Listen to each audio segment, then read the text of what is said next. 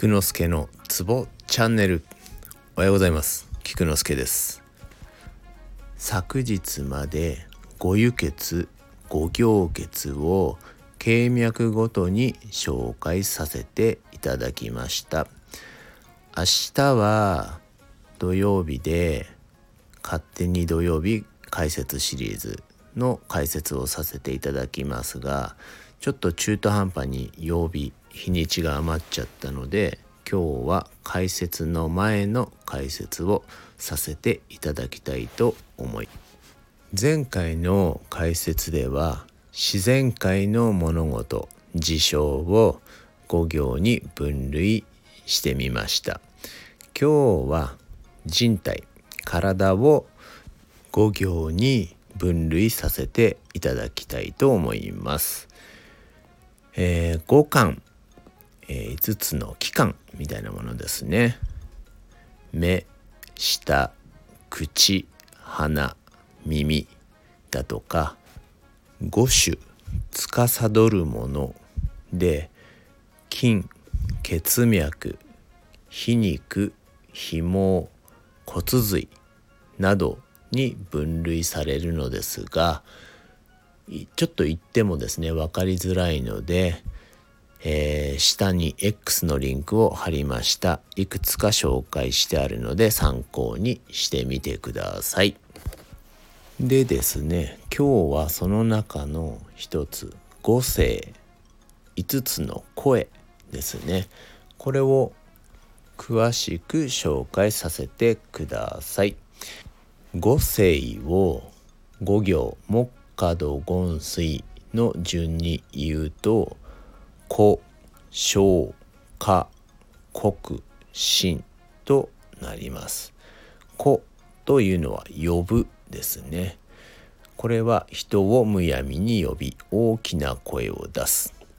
病気の苦痛を強く訴えるなどとされています。この呼ぶというものこれが木に当てはまり木というのは肝肝臓の肝ですね。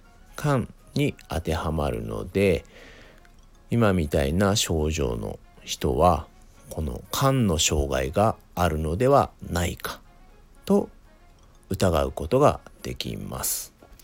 次に小笑うですね。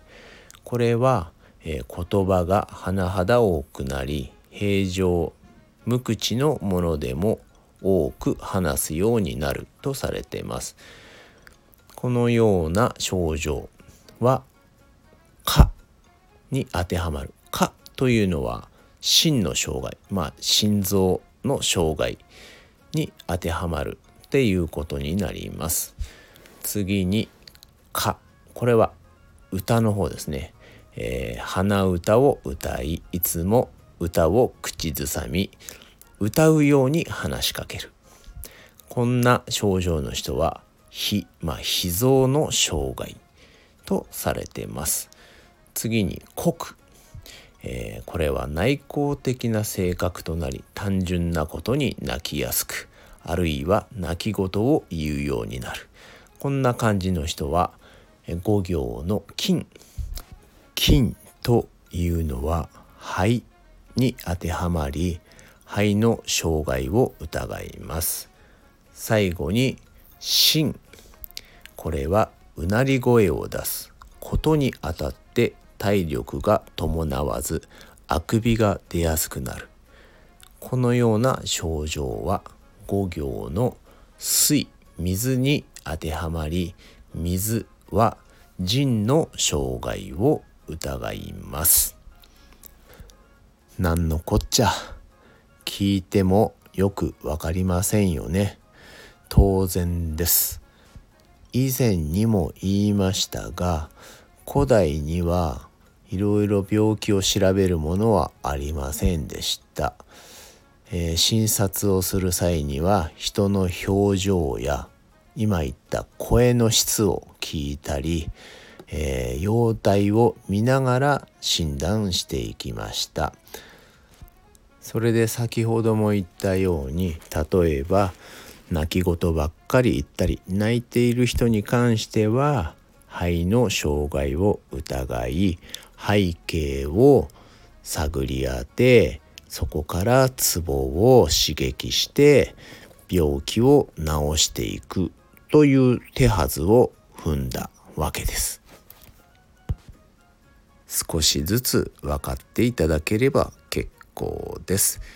今日も時間がだいぶかかってしまったのでこの辺で終わりたいと思います。ではでは良い一日を。Take care.